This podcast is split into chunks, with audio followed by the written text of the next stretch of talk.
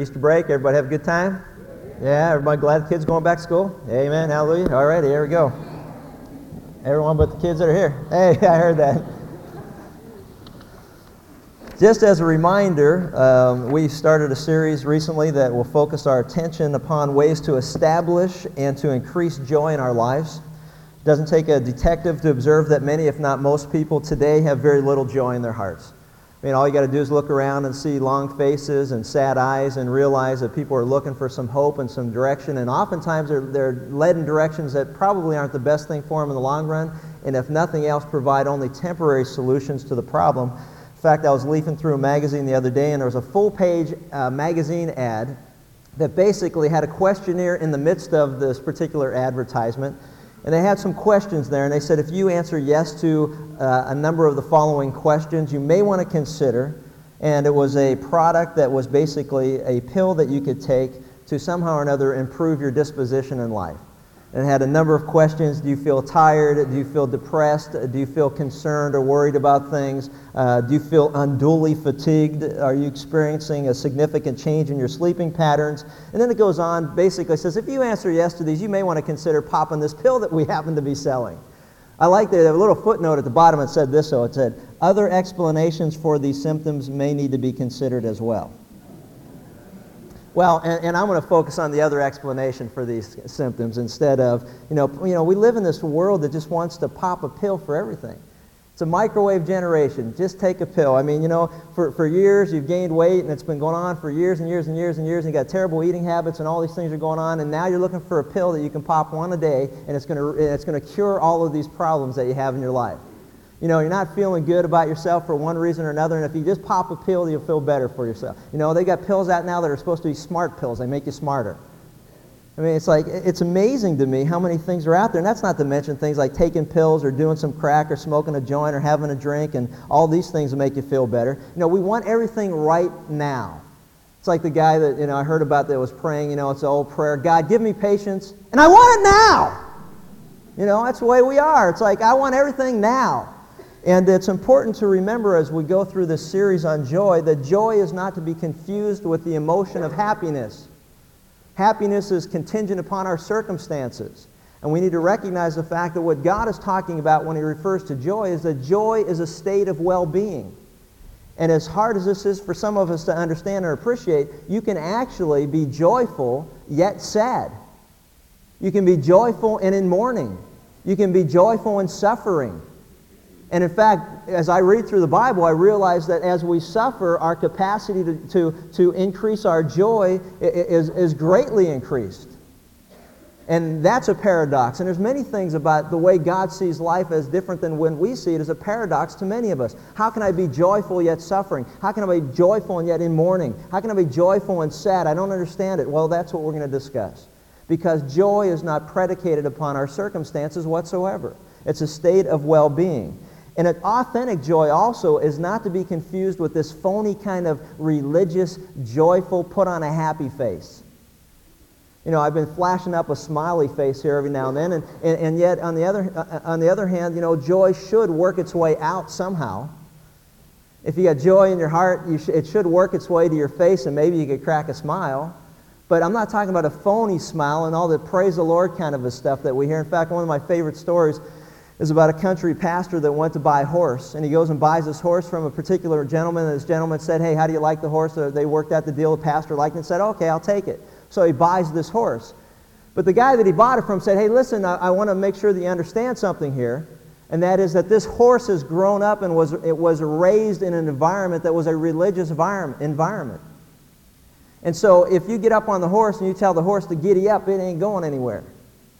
So the guy got up on the horse, the pastor got on the horse, said, Giddy up, and that horse just stood still. He said, I don't understand. What's, what, what makes the horse go? He says, Well, if you say praise the Lord, the horse will go. He goes, All right. He said, But I also want to tell you that if you say whoa, the horse won't stop. You got to say amen. That's how it ends. That's how it'll stop. So his pastor's thinking, Wow, this is kind of weird. He says, Giddy up, the horse doesn't go anywhere. And he says, Okay, praise the Lord. He tries, and the horse starts to go. He's going, Oh, praise the Lord. And this horse starts to trot. He's going, praise the Lord. This horse starts to fly across this particular meadow that he's going out. And he's just cruising along and he's having a great time heading back home. And he's there, praise the Lord. This horse going, going, going, going, going. And this, this pastor looks up ahead and the road's washed out and there's like a 200 foot cliff ahead of him. He's going, whoa, whoa, stop, oh, stop, whoa. And then he remembers, amen. And the horse stops right as it gets to the cliff. And out of force of habit, he goes, praise the Lord. And, and, you know, and see, some of us are like that. You know, we say this flippant little praise the Lord. You know, oh, praise. You ever met somebody like, oh, praise the Lord. Oh, praise the Lord. Hallelujah. Praise the Lord. Praise Jesus. Praise the Lord. You know, and you meet people like this, and it's just, you got to go, what? I mean, is it real? Is it not real? I mean, is this authentic or not? I'm not saying there are people that are like that or like that that are authentic, but I think some of us have gotten into a force of habit that we think that we should say these things, but we don't really know why.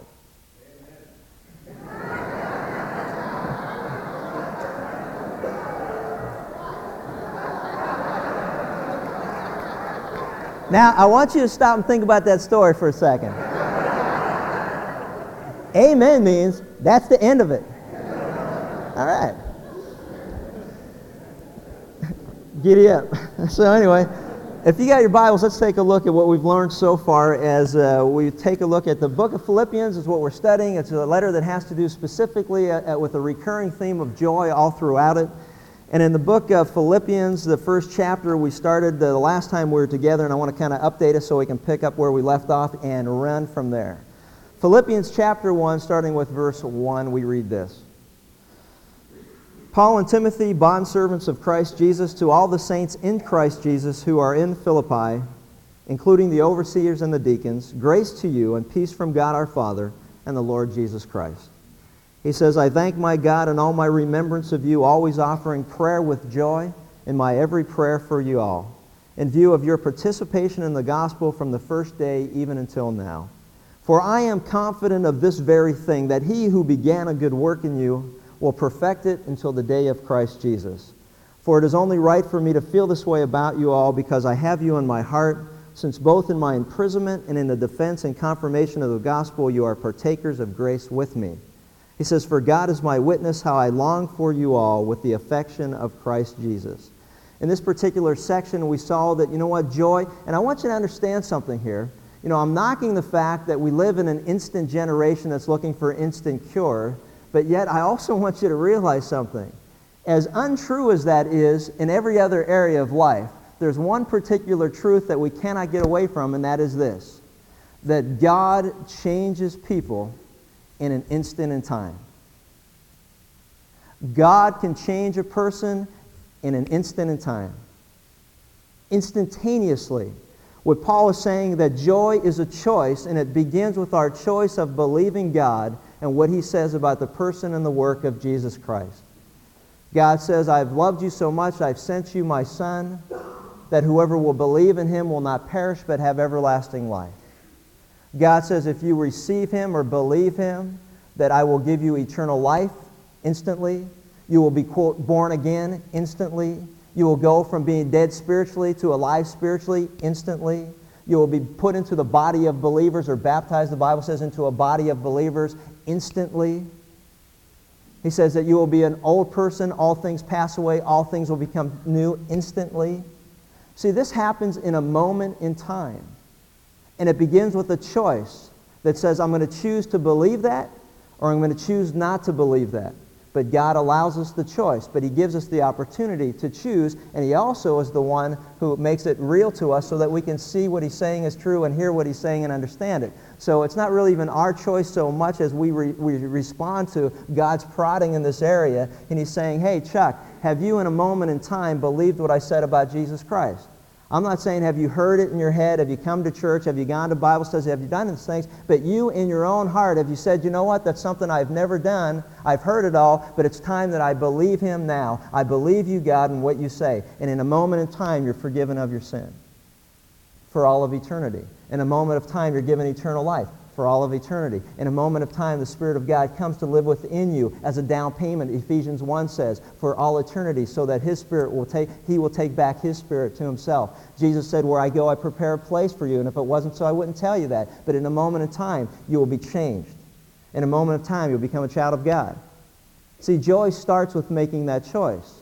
And the Bible says that we become adopted as children to a father. In Romans 8, it says that now we can call God dad.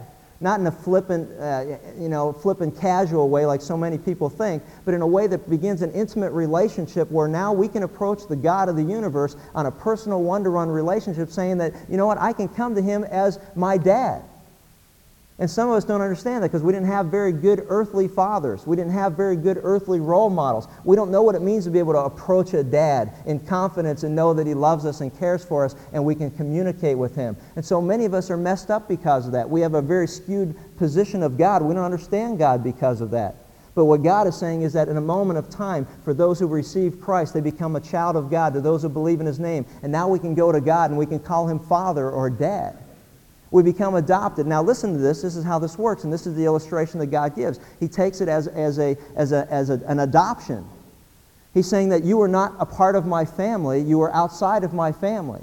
But I want to offer you this gift of becoming a part of my family, and I want to adopt you. All you have to do is believe what I say about Jesus, and then I will adopt you into my family. Now, some of you will sit there and think, you know what, that's the dumbest thing I ever heard. There's got to be more to it. There's a trick to it. I've got to perform. I've got to do things. But if you've ever seen a person who's adopted another human being, you know exactly what's going on. We have people in this group that have adopted children, and those children had to do nothing but accept the fact that this couple wanted to love them and bring them into their family.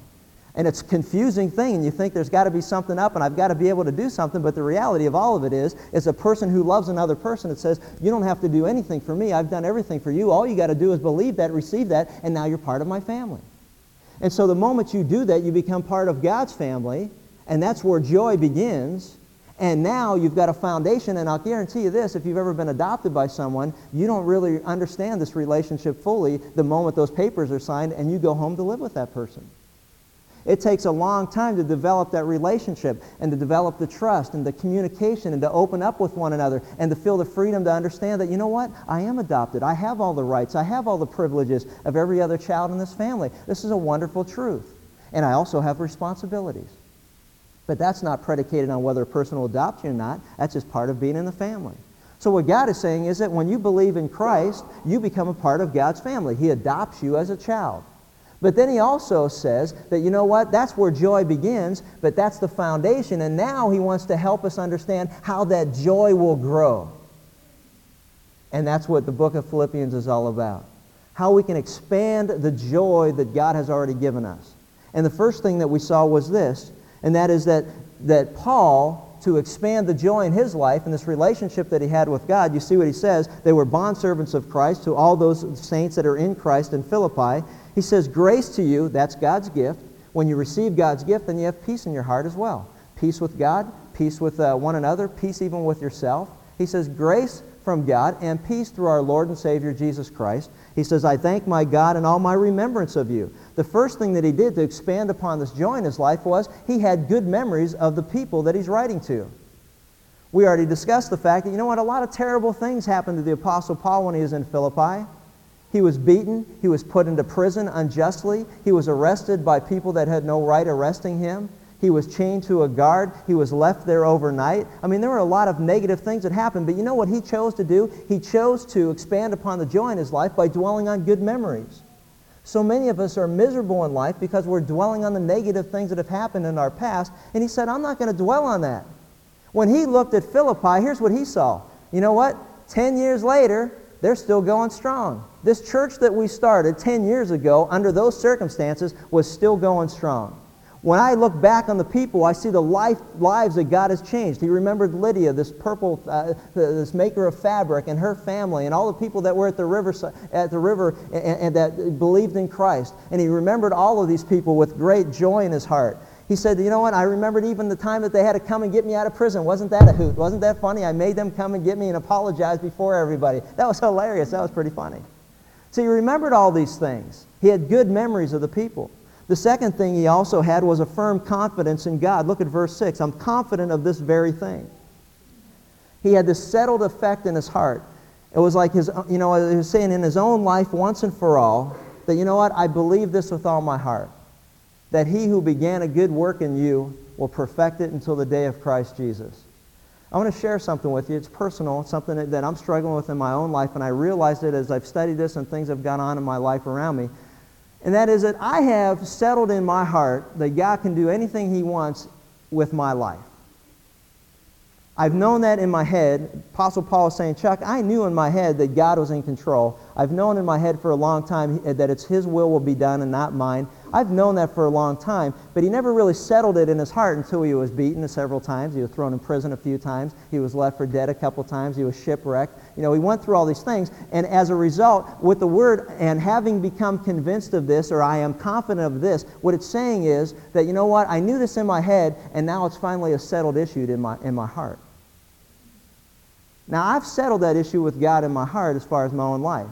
But one thing that God's teaching me is I haven't settled that issue in my heart as far as God's dealings with my wife and my children. Now, I don't know if any of you struggle with that or not, but God is really revealing that to me in some interesting ways. But I realize that because, you know what? Settling is the opposite of unsettled. When something happens to one of my children, I'm very unsettled about it. It churns at my stomach. I get an upset stomach about it. It almost drives me crazy to the point where I can't sleep. And I wrestle with it, and probably even more than they wrestle with it, and I'm learning that. And see, what's happening is that God's saying, yeah, Chuck, you've got that dealt with in your life. I can do anything I want with you, and you've got that much, pretty much a settled issue. But you see, I'm at work in your children's life. I'm at work in your wife's life. I'm at work in your friend's life. And you know what? You're staying up at night, and this is churning you, and it's driving you crazy, and it's killing you. And you know what it is? It's the exact opposite of what it means to be settled in your heart about the fact that I'm in control. Wow, you talk about just getting slapped upside your face. And I realized the first time that that was true. And it was like talk about choosing joy. It was a matter of saying, Lord, you know what? I got to choose to believe that you, you're in control in every area of life. Whether it's business or church or family or children or health or whatever it is. And you know what's an amazing thing? You talk about a peace that you have when you finally settled that with God in your heart. See, there's no more churning anymore. There's no more restlessness anymore. You can have a peace and it almost breaks out into that little cocky smile that you have on your face because you know that, you know what? God's doing something here. And he loves my children more than I ever will, and I keep forgetting that they're not mine anyway, that I'm just a steward or a manager. They're actually his kids. See how we forget this stuff? And I was like, man, it was what a great revelation it was. And, and what a great, you know, what great peace it can come over you when you realize, you know what? I am confident of this. I have become confident of this. It's a settled issue in my life once and for all that he who began a good work in my children and in my wife and in my friends and in myself will complete it until the day of Christ Jesus. You know, the word complete, didn't get a chance to mention to you, but just as a side note, just so that you know, the word complete actually is the same word that Jesus used, which we translate into a phrase in English when he was hanging on the cross and he said this, it is finished. Wow. The same word is complete. It's done. See, it's already done, even though we don't seem to think that it's happened yet. It's already done. That he who began that work in you the day that you received Christ or believed in him will perfect that work or complete that work, just as Jesus said on the cross, it is finished. There's nothing you need to do. There's nothing that you can do. There's nothing you can add to it. It's a done deal. And the way you'll know it's done is when Christ comes back and you're with him. The way you'll know it's done is when you die and you go to heaven and you're with him. That's how you'll know for sure that it's done. But the bottom line is we can know other ways, and we're going to talk about that. It's a settled issue. It's as if Paul was saying, you know what, I have finally realized, and, and God used me to write these words, but you know what? I really do believe that all things work together for good to those who love God and are called according to his purposes. It's a settled issue in my heart. Number three, he said he's also involved in the lives of others. Look what he says. For it is only right for me to feel this way about you because I have you in my heart. For God is my witness in verse 8, for I, I long for all of you with the affection of Jesus Christ. He's saying, you know, another way to increase the joy in your life, not only should you have good memories and dwell on those, and not only should you settle this issue in your heart that God who began this work will complete it, but the third thing is that we also need to be involved in the lives of other people. He's saying, I had you in my heart. You know, I've got you constantly in my mind. I've got you constantly in my thoughts. I've got you constantly in my, in my prayers. You've become a part of my life. And many of us haven't entered into that level of relationship at all. Fact, uh, I like this book, John Powell's book, Why Am I Afraid to Tell You Who I Am? There's a section in the book, if you ever get this book, that deals with this whole aspect of intimacy and communication. And let me just share five levels that he shares of communication or how to become involved in the lives of others. He says level five is the outer circle of superficiality, it's the level that we call cliche conversation. Says, on this level, we talk in cliches, such as, how are you? How's your family? Where have you been? We say things like, I, I like your dress very much, nice hairstyle. I hope we can get together real soon. It's really good to see you, which might really mean we may not see each other for a year, and I'm not going to sweat it. I like that.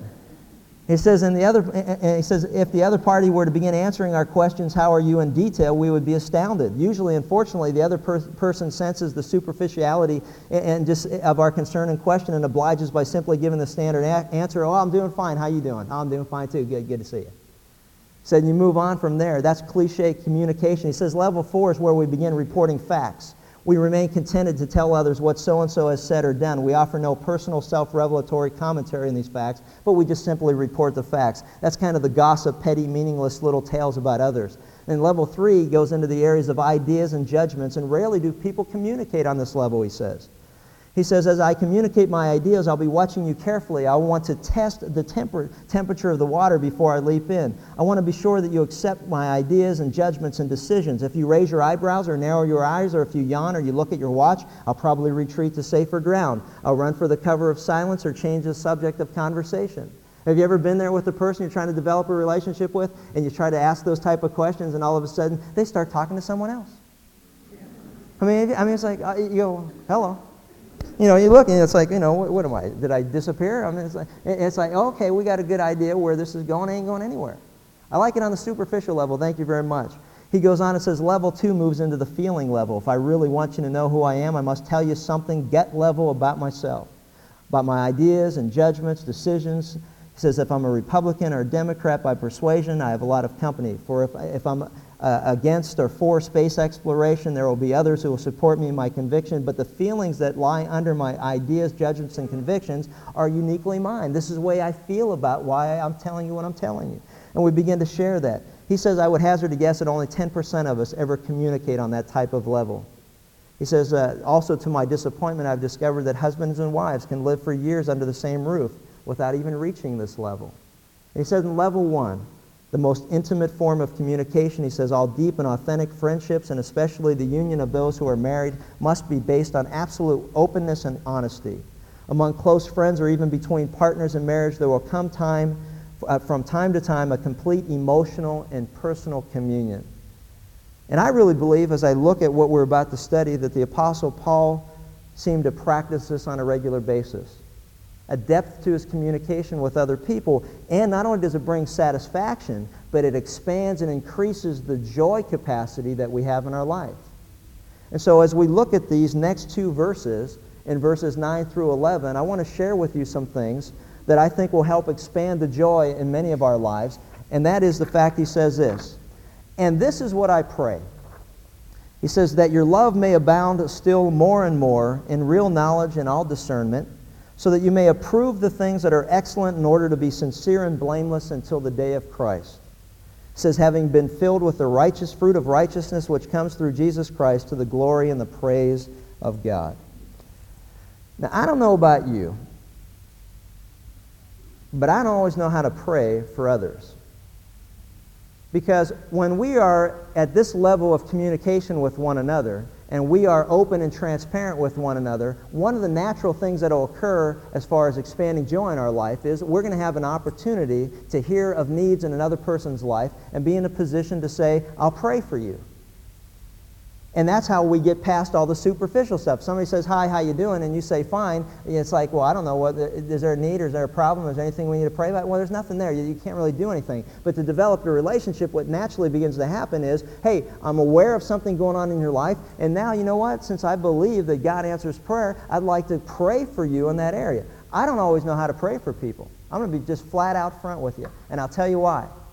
Because I know people that have marriage problems. I know people that are having, you know, educational problems and athletic problems and health problems and all kind of problems. And when you know them intimately, you know that all these things exist and this is what's going on. They're having business problems and all this kind of stuff. And, and uh, they'll say, will you pray for me? And I'll say, yeah, but I'm thinking in my head, but I don't even know how. And I'll tell you why. Because what I'll usually pray is that whatever it is that's upsetting you, I'll pray it goes away. Right? I mean, that just seems natural to me. You having problems in business? I pray those problems go away. Have problems in your marriage? I pray everything works out and they go away. It gets better. Having health problems? You got a little thing on you? I pray it falls off. I don't know. Whatever. You know, I just kind of do that. And then I got a headache because then I began to realize, you know what though? But see, God may have a different plan of why you're going through what you're going through. See, and then I start feeling really stupid, but then I don't feel too stupid because the disciples were just as stupid as we are. Because they went to Jesus one day and said, We don't know how to pray. Show us how. Teach us how. And he said, Okay, listen, our Father is art in heaven. Our Father, that intimate, close relationship, heart in heaven, that's where he's at. Uh, holy is his name. Thy kingdom come, thy will be done what? On earth as it is in heaven. Then I begin to realize, you know what? God's will is going to be done on earth as it is in heaven. So now I'm stuck praying for someone. I don't know what really God's will is for them in their life in this particular situation, and now I got a headache. And then somebody comes to me and says, I would really like to pray for you. And I say, Great, go ahead. I said, Was there anything we can pray about? I said, I don't know. You know, I, you know, I like a total moron or a maroon. It's like, I, I don't know. And so, if you've ever struggled with that, you're not alone, and fortunately, there's some help here. All right? Let me just share with you in this particular section how to pray for others and have their joy and your joy increased. Isn't that wonderful? I mean, I, look at this and go, thank you, Lord, for this. Because I have felt like a moron for 20 years since I have accepted Christ or believed in Jesus. And I have really not ever known how to pray for someone that made any sense other than I'm just doing my best. And what God is saying is this. Look at the Apostle Paul says. There's four things that he prays. Actually, it's only one. But as we look at this, we'll, for the sake of, of um, study that makes a little more clarity, uh, I'm going to break it out into four things. And, and these are four things that, that we can be praying for others that will increase joy in their life. Look at number one. You want to pray for another person? You want somebody to pray for you? Then ask them to pray this. Hey, you know what? Pray for an abundance of love in my life. Philippians 1 9. It says, And this is my prayer that your love may abound more and more in knowledge and in depth of insight. I like that. New American Standard says, And this I pray. What he's saying is, that continually, the Apostle Paul continually was in prayer for other people. Isn't that interesting? See, I'll tell you what, as we pray for other people and other people are continually in our prayers, it can't help but increase the joy in our life as we see what God's doing in their life as a result of whether it's our prayers or others' prayers. But the Bible does say this the, the fervent prayers of a righteous man accomplish much, that God answers prayer. Paul knew that and he smiled as he prayed for them and realized that, you know what, as I'm praying for you, I see the evidence that God is answering this prayer. And it just makes that joy in my heart come out to my face, and I can't help but smile. See, if you want to pray for someone, pray this pray for an abundance of love. The Bible says that we should pray without ceasing, that men ought also always to pray and not to faint. We should pray for an abundance of love in the lives of others. And you know, and, and what's interesting about that is, is that as we look at this, look how it should, he says, and this I pray that your love what? May abound still more and more what we pray is that God, you know what? I want to pray for an abundance of love in this person's life so that their love will touch other people's lives. And as they touch other people's lives, they will love others, and that love will abound more and more. It's like a ripple effect. It's like throwing a rock in the water. When I love you, and my love abounds for you, and, you, and that love becomes contagious, and you turn to people that are in your life and you love them, that love just keeps going on and on and on and on. And he's saying that that's what I'm praying. I'm praying that your love will be abundant for the people around you, that you will reach out and you will love people. And you know what? Jesus did say this. He said, you know, talking about his, his believers, he says that, you know what? People are going to know that you're my disciples. What? By your love for one another. See, love is a signature of all those who have entered into right relationship with God. You know, people will know us. They'll know, you know, like the song, they'll know we're Christians by our love love for one another. There's an abundance of love there that ripples on and on and on and on and on. But what he's saying also, and where we run into a problem, is this. You know, we can't go wrong when we pray that others would abound in their love for others. But I also know this there's a whole bunch of stuff going on in the name of love, and there's different expressions and interpretations of it that have nothing to do with what love God says is love. You know, someone, someone come to me and say, You mean to tell me that I can actually love people in the wrong way? Say, Absolutely. Says, Well, yeah, but doesn't God know my heart and know the sincerity of my love and that I really want to love a person, I really want to help a person? And doesn't God understand and know that? Well, sure, He does. He knows that. But it's also possible to love people or express love for people in a way that's wrong before God. You know, I, I, was watching the Academy Awards, and one of the best songs that were nominated this past year was a song for the movie Don Juan DeMarco. You know, I'm watching this clip, and I'm, and I'm sitting there thinking about this, but, you know, the song goes on when a man loves a woman, and it's talking about, you know, how a man should love a woman, but this particular guy, like, had about 50 of them. And it would go from scene to scene to scene to scene to scene to scene to scene. And all it was talking about were the, ex, the sexual exploits of this man and all the different women in his life, all under the, the, the banner of, well, this man was loving these women. You go, wait a minute, is that really what love's all about? You often hear people say, and especially kids, younger people will say, well, if you, if you love me, you'll what? You'll do what I want you to do. You know, they'll come up to a parent, well, if you love me, you'll give me a car. If you love me, you'll give me this. You give me that. You give me that. You know, they, that's how they date. If you love me, you'll give me this. You know, it's like the Bud commercial. I love you, man.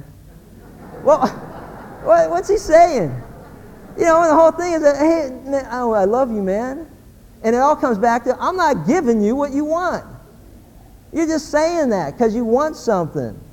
So, you know, and I hear people, especially Christians, and let me just tell you one thing, and, let's clarify this once and for all and I hear this, and I want you to listen carefully, but I hear this.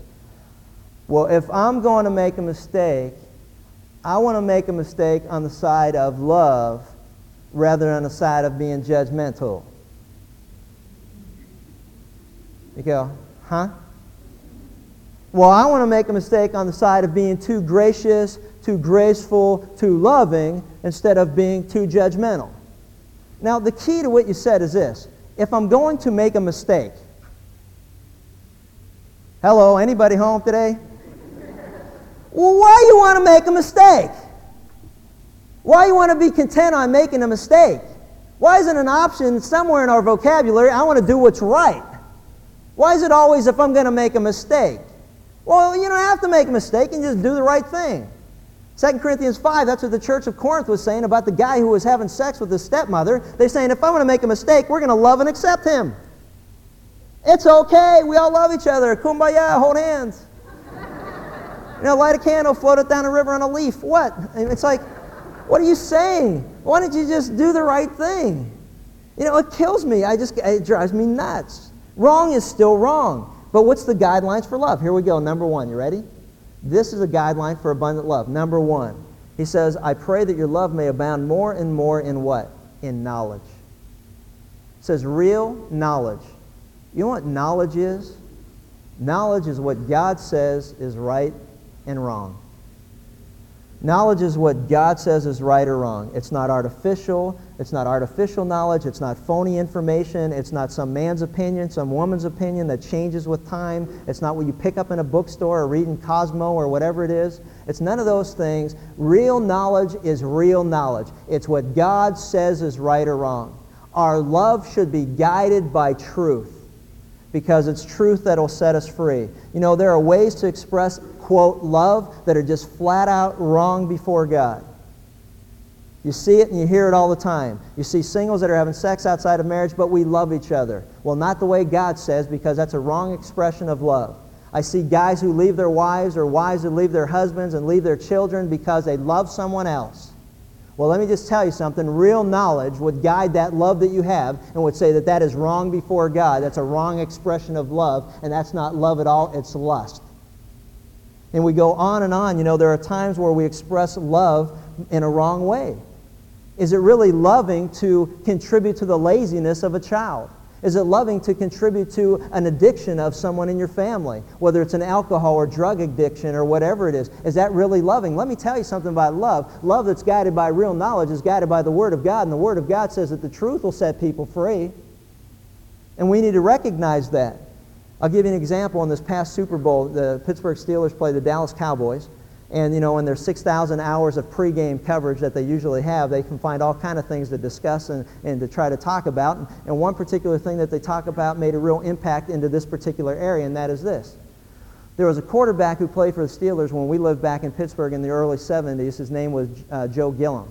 They called him Jefferson Street Joe Gilliam. Terry Bradshaw was being interviewed, and Bradshaw ended up leading the Steelers to four, quarter, uh, four Super Bowl victories. But anyway, he was being interviewed, and he said this. He said he had never met an athlete in his life who frightened him as much as Joe Gilliam did. He said through grade school, high school, college, and into the pros, he had never had anybody compete with him at the level that Joe Gilliam could compete. He said it was the first time in his life that he was ever afraid that he was going to lose a starting position because this man was mentally better than he was and he was athletically more gifted than he was. He was scared to death. And sure enough, Joe Gilliam started for the Pittsburgh Steelers. He played one season, he played one and a half seasons, but Joe had a problem and he liked to party. Coach Chuck Noll said, Joe, I know you like to have a good time and I know you like to party. He said, but let me give you a little counsel, a little advice, son. He said, you're going to party yourself right out of this league. Within a year after that conversation, he was off the Steelers his reputation was out in the league, and it is an interesting reputation, little grapevine system that they've got, that he was bad news, that he was trouble, that he was a partier, and he was out of professional football. They found Joe Gilliam living in Nashville, Tennessee. This is 15 years after this particular event took place. He was living underneath a railroad bridge, living on the streets. He was a heroin junkie. For the last 15 years, he was a drug addict. And they interviewed him about all the things that went wrong in his life. And it all went back to all this stuff. He liked to party, he liked to have a good time, he liked to run around with the women, he liked to just, you know, live it up. And he recognized all these things. And he had been from one rehab place to the next to the next, and now he was living out on the streets. And that's where he was at the end of the interview. They brought him into the hotel room, they let him clean up a little bit, they interviewed him there, and then when the interview was over, they, he left and he went back to walk the streets of Nashville, Tennessee. But the footnote of all of it, and the important thing that I want to get across to you is this that the guy who did the interview for NBC made it very clear, and this is what he said. He said that, you know what? For those of you who are feeling sorry for Joe Gilliam, let me just share this with you. He has countless numbers of friends, and he has countless numbers of family members who have offered him help throughout his life, and they are standing on the sidelines waiting to help him again when he chooses to be helped. Wow.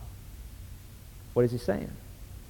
See, God is saying that we need to pray for the love of others, that it would abound still more and more, but that that love would be guided by real knowledge.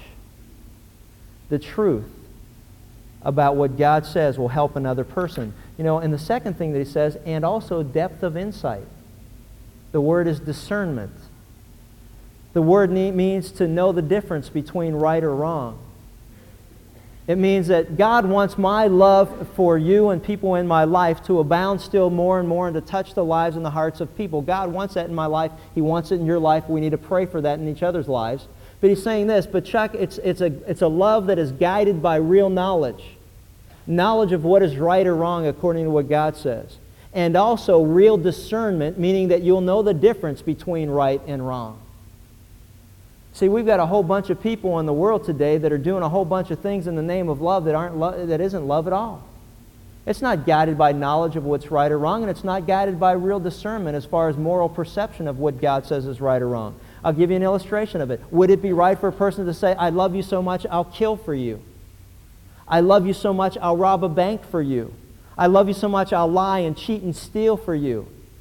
I love you so much, like a, a news uh, story that I saw a couple weeks ago. I love you so much, son, that we'll send you money and we'll let you live in Europe until your passport expires 10 years from now and you're on the run because you're up for two rape charges. And I love you so much that I'm going to support you in your escape from the law. And the whole art and the whole news story focused on the fact that, well, what would you do if you were a parent? Wouldn't you do this if you loved your child?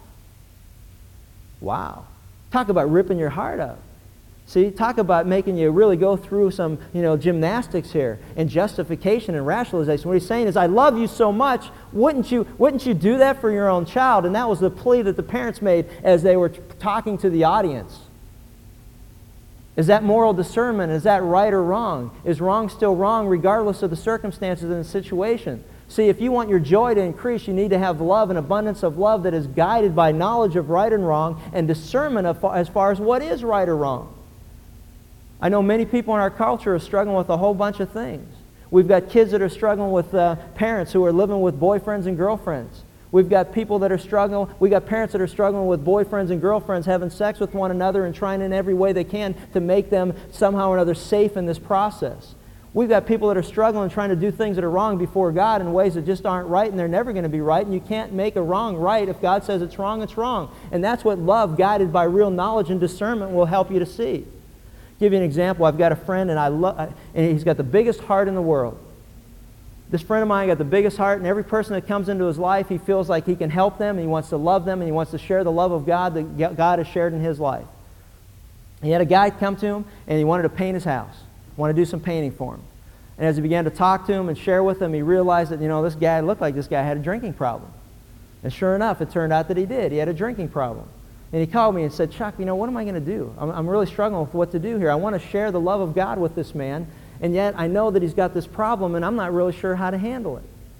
See, he was praying for discernment. I, I need to know what, eh, eh, what's the right thing to do in this situation. How do I handle all of this? And so we tried to help him, and he had him paint his house, and he did a fairly decent job, and he gave him money, and he tried to refer him to some neighbors. He was trying to get this man up off, this, off the ground on his feet. So he went to a neighbor and said, hey, this guy did a fairly decent job, whatever. And so the guy went over to the neighbor's house. The lady gave him $300 deposit to come back and paint the house, and she never saw him again. So she went to my buddy and said, hey, listen, you know what? This guy you referred me to took the money and I haven't seen him back. And so he went to him and said, what's going on? And the guy said, well, I spent it all drinking. And the thing I love about my friend and how God is using his life and he's grown in his life is that he went to the neighbor and said, I'm really sorry that I referred you to him. And he took your money and he spent it, and I'll give you the $300 out of my own pocket because I feel an obligation to you. But he lost $300 in the process, and he was really con- concerned and confused about the whole thing. See, and, and what I try to share with them is the same thing I'm trying to share with you. And that is, you know what? We need our love to abound more and more, but in real knowledge and discernment. And that is simply this. There are going to be people who come into our life that we can help and we can love, and God can use us to help and, and, and make a difference in their life. And there are going to be people that come into our life who are just flat out liars, cheats, thieves, they're manipulators, and they're going to twist a knife in your back as quick as they can. And these are the people that usually say to you stuff like this and you say you're a Christian. Oh, what kind of Christian are you? Well, hello, I'm a Christian that doesn't have, stamp, have stamped idiot on my forehead. you know what I'm saying? I'm like, what kind of Christian are you? What, what, what, see, that what they're trying to imply is, is that you're supposed to help everybody because we know what Christians are about. They're supposed to just give to anybody that asks anything. And God says, no, they're not. Listen to this story. Cynthia was watching her favorite Christian television show one afternoon when a well dressed man carrying a Bible rang her doorbell, saying he saw the symbols of her faith on her window and car bumper and was trying to make friends with fellow Christians in the neighborhood. After discussing the Bible for a few minutes, she invited the man into her Santa Ana condominium for iced tea. Once inside, the stranger threw his Bible on a chair, grabbed her from behind, and viciously raped her. When he finished, he dressed, picked up his Bible, and said, Praise the Lord, as he walked out. What's the lesson? See, the lesson is this. If you want to have joy in your life, then that joy will be extended when we love one another, and that love is abundant, but it's also love that's guided with real knowledge and with real discernment. Every day there are people that are going to come into your life that you can help, and there are going to people that come into your life that are going to try to hurt you every way they can. And that's just the way it is. And so that our love doesn't grow callous and cold for one another, God says it should be guided by real knowledge of what is right and wrong. And it should also be guided by discernment of knowing the difference. And I'll tell you this, so just close on this, and that's simply this. You know what? Make this your prayer every day. Lord, today, there are going to be people you bring into my life who you want me to share your love with.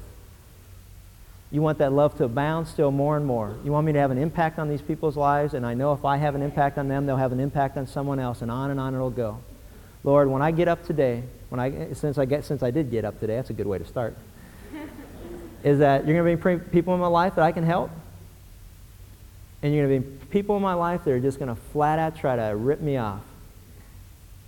They're going to try to lie, cheat, steal, manipulate me because they know I'm a Christian.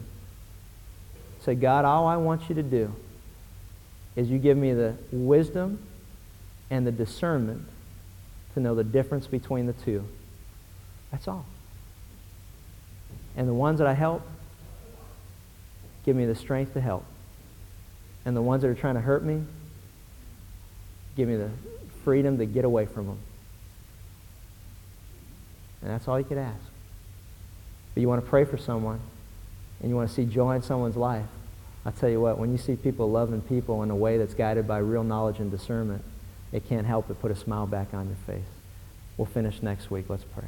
Father, thank you for this time to just take a look at this one thing, if nothing else, and that is that uh, you want us to love people, but not in a foolish way, not in a way that's going to hurt us or our families, not in a way that will hurt us even financially or destroy our life.